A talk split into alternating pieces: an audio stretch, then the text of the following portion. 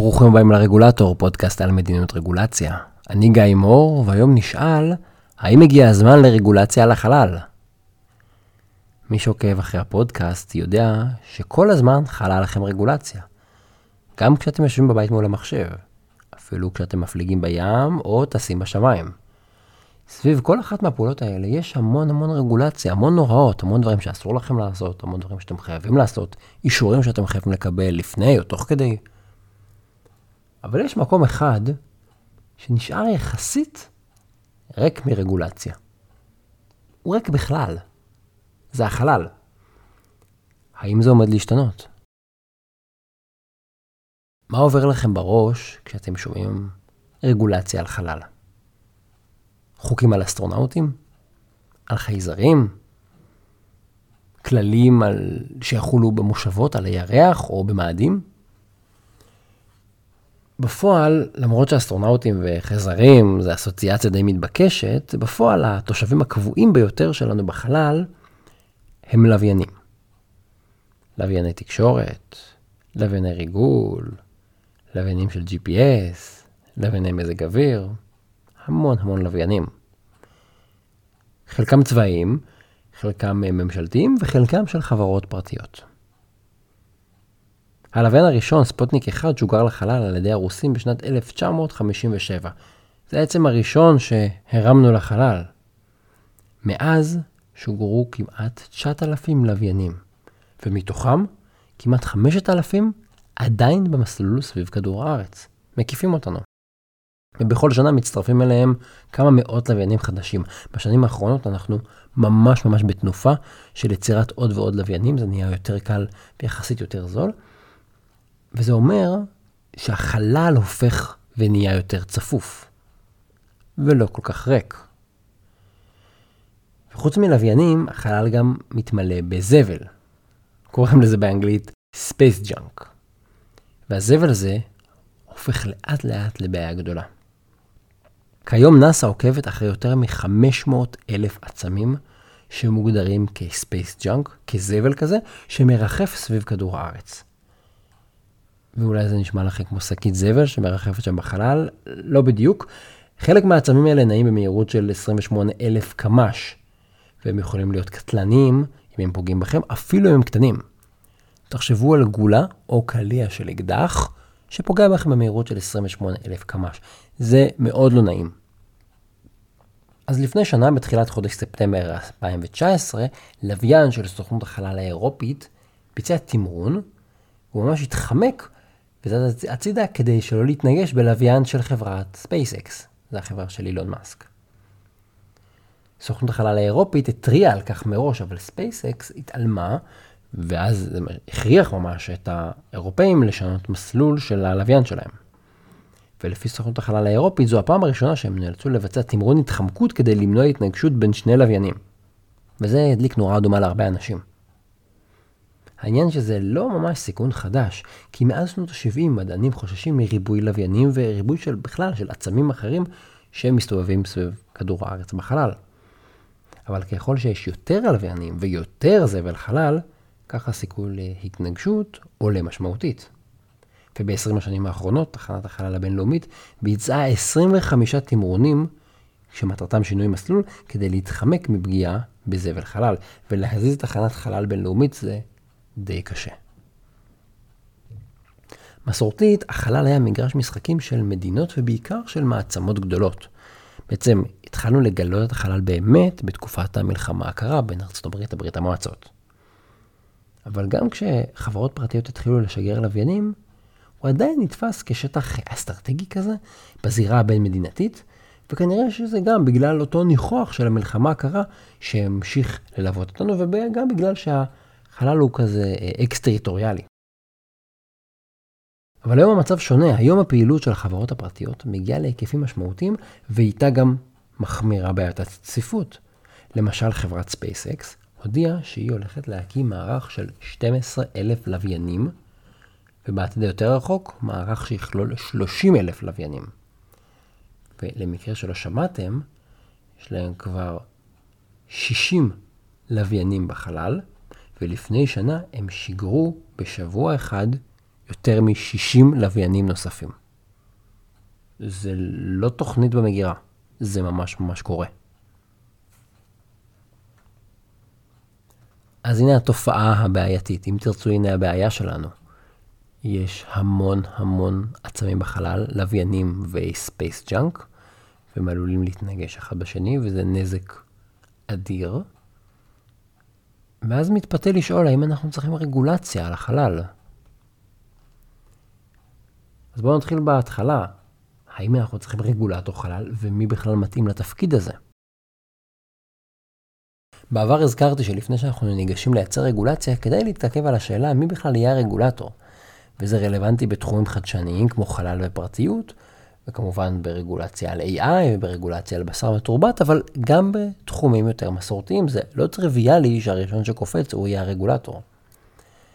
השאלה הזאת עוד יותר מעניינת כשמדובר על חלל, כי זה תחום שנמצא מחוץ לטריטוריה של ממשלות, והרי רגולטורים בסוף הם סוג של אה, איבר בגוף של ממשלה. אז לשאול מי הרגולטור זה מעניין, כי זה גם אומר לשאול איזו ממשלה, או האם ממשלה בכלל יכולה לעשות את התפקיד הזה. אז מה האפשרויות שלנו? אפשרות ראשונה, היא שכל מדינה תקים רגולטור משל עצמה. בעיניי זה לא באמת אפשרות ישימה, היא לא באמת קיימת, אבל צריך להגיד את זה רגע, כי זה מה שאנחנו עושים בדרך כלל, נכון? יש לנו רגולטור על תקשורת, ורגולטור על מזון, ורגולטור על בטיחות בדרכים. אבל האפשרות הזאת לא באמת ישימה, כי רגולציה חלה בשטח הטריטוריאלי של אותה מדינה, והמודל הזה לא ממש מתאים לחלל. זה מתכון לחוסר אפקטיביות, לסתירות בין הרגולטורים, והוא כמובן יעורר את השאלה לגבי היחסים בין המדינות. זאת אומרת, מה יעשה רגולטור החלל היפני כאשר הוא רואה לוויין צרפתי? צריך לזכור שבמקור רגולציה היא תופעה של המשפט המינהלי, זאת אומרת המשפט הפנים-מדינתי. אבל החלל והפעילות הרב-לאומית יושבים יותר על המשפט הבינלאומי. זאת אומרת, רגולטורים קלאסיים לא כל כך מתאימים לזירה הזאת של החלל. ולכן יש אפשרות אחרת שהיא רגולטור, אבל לא רגולטור ממשלתי. זאת אומרת, לא נקים רגולטור עם סמכות על החלל. אז מה כן נעשה? תראו, לכל השחקנים יש תמריץ להימנע מהתנגשויות. אני משגר לוויין, הוא שווה כמה מיליונים. אני לא כל כך רוצה שהוא יתנגש במשהו, חלילה יתרסק.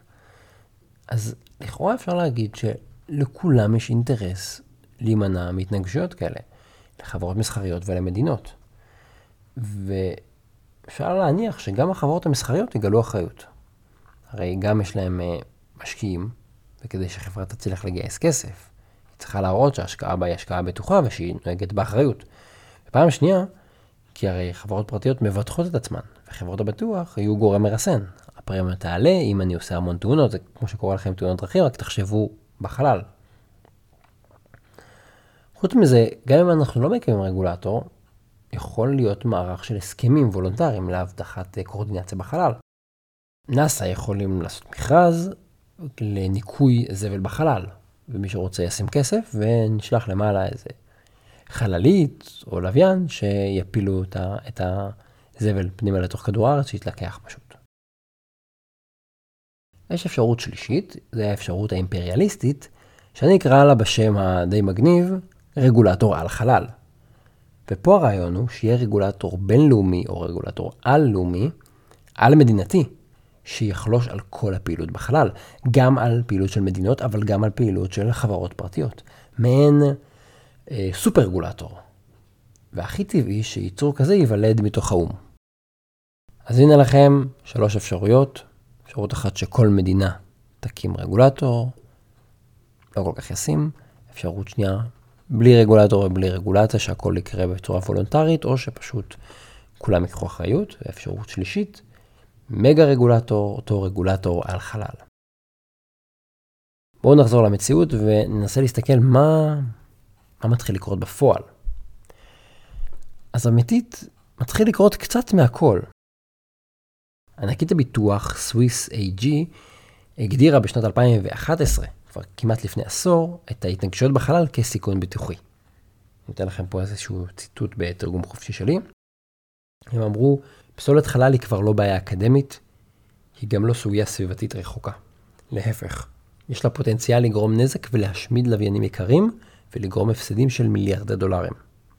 וכשחברת ביטוח אומרת את זה, ברור לכם שזה יבוא לידי ביטוי בפרמיות הביטוח. דבר אחר שקורה זה שחברת SpaceX נוקטת בכל מיני צעדים כדי שצי 12 הלוויינים שהיא מקימה לא הולך לייצר בעיות נוספות. למשל, היא החליטה למקם את מערך הלוויינים שלה בגובה יחסית נמוך, גובה של 500 קילומטר. ואז המטרה היא בעצם שהלוויינים, אם הם תקולים הם לא ירחפו בחלל, אלא הם יימשכו לתוך האטמוספירה ויישרפו. וככה בעצם לא יצטבר עוד זבל חלל. בעצם היא ממקמת את הלוויינים בצורה שממש על הקצה של ליפול לתוך האטמוספירה, ולכן אם לוויין מתקלקל ומאבד שליטה עליו, הוא מיד יוצא מהסדק, נעלם ומפסיק להיות בעיה. מה שמעניין להגיד זה שהגישה של ספייסקס שהיא נקטה מיוזמתה, עלולה להפוך גם ממש לרגולציה. כי גם בארצות הברית וגם באיחוד האירופי שוקלים להטיל רגולציה שתחייב להגדיר בכל לוויין מין מנגנון השמדה עצמית. זאת אומרת שבמקרה של תקלה, הלוויין אוטומטית ינמיך את עצמו לגובה של כניסה לאטמוספירה, ואז הוא יישרף, וככה הוא לא יהפוך להיות עוד זבל חלל. אז מה שספייסקס עושה מיוזמתה, עלול להפוך גם לרגולציה שמחייבת את כולם. ומה עושה האו"ם? אמרתי שמהאו"ם עשוי לקום יום אחד הרגולטור על החלל הזה. אז ועדה של האו"ם לענייני החלל פרסמה קווים מנחים לצמצום זבל חלל, ובין ההנחיות הם אומרים שצריך לצמצם את כמות הזבל שנוצר בפעילות הרגילה השוטפת, שצריך להסיט לוויינים ממסלול ההקפה בסוף תקופת השירות שלהם, כי יש לוויינים שכבר לא עובדים, הם פשוט ממשיכים להקיף את כדור הארץ ועלולים להתנגש בהם, וגם שצריך להפחית את הסיכון להתפרקות ולשברים בכל מיני חלל, חלקים של לוויינים ומערכות שיגור. כי תחשבו שאני משגר לחלל לוויין ומתפרק ממנו איזשהו חלק או איזושהי חתיכה, הלוויין שלי ימשיך לעבוד, עכשיו יש חלק, נגיד, ששוקל 4 קילו, שמסתובב, ועלול להתנגש בלוויין אחר. אז אם נצמצם את זה, את השברים האלה, נקטין את הסיכון לתאונות. אז זה, זה העיסוק שקורה עכשיו. אני רוצה להציע לכם כיוון אחר. אולי, אולי בכלל לא צריך רגולטור. אולי מרוב עיסוק ברגולציה, שנשאבנו אליה, אנחנו קצת אה, לכודים בתוך איזושהי פרדיגמה. ואולי זאת הפרדיגמה הלא נכונה. אם אנחנו מקבילים את החלל לתחום הטיס, שאפשר לראות את הדמיון, אז לדעתי זה פחות עניין של חוסר ברגולציה. מה שחסר לנו זאת בעצם אה, בקרת תעופה. אבל לא ברמת כלי טיס בודד, כמו שנאס"א מציע לקבוע הוראות, אלא דווקא ברמת המערכת. המרחב האווירי, בכדור הארץ, לא בחלל, הוא מנוהל על ידי מערך של בקרת תעופה אזרחית, אתם מכירים אולי, שאולי שמעתם על ה-International Air Traffic Control, היא מבוססת על ארגון בינלאומי שבשם אה, ICAO. והארגון הזה הוקם עוד ב-1944, ומאז הוא מאפשר לנו לקיים ולפתח את התעופה האזרחית שכולנו מכירים. הוא בעצם מנטר את התנועה של המטוסים ומוודא שהם לא מתנגשים. והוא פחות מבוסס על כללים של איפה מטוס צריך לטוס ובאיזה גובה, אלא הוא פשוט עושה בקרה ומנהל בשוטף את התנועה שלהם, ונותן להם מידע, ועוזר להם לא להתנגש אחד בשני. אם אתם שואלים אותי, יכול להיות שאנחנו בכלל לא צריכים להקים רגולטור, אלא צריכים פשוט להקים ארגון בינלאומי לבקרת תעופת חלל. עשינו את זה טוב מאוד עם תעופה בתוך האטמוספירה, אין סיבה שזה לא יעבוד גם מחוץ לאטמוספירה. וזה ממש לא צריך להיות רגולטור, אלא יותר מנהל רשת שיראה את כל התמונה, הוא ינחה את כלי הטיס והוא יבטיח תיאום. ואנחנו צריכים אותו, כי אחרת יהיה לנו מאוד מאוד קשה למנוע התנגשויות כמו זו שכמעט התרחשה בין SpaceX לבין הלוויין האירופי. אז בעצם יכול להיות שהפתרון לבעיות של התנגשויות וחוסר תיאום וקורדינציה היא פשוט גוף שיתרום לתיאום ולבקרה ולקורדינציה, ולא רגולטור שיגיד לאנשים מה לעשות ומה לא ויעניש אותם. וזה גם אומר שכדאי שנשמור על ראש פתוח ועל uh, גישה חיובית לעוד פתרונות, ולא רק בחלל, אלא באופן כללי. תודה שהאזנתם לעוד פרק של הרגולטור, אני גיא מור, אתם מוזמנים לעקוב אחריי גם בבלוג רגולטור.אונליין וגם בפייסבוק. התכנים משקפים את דעותיי בלבד,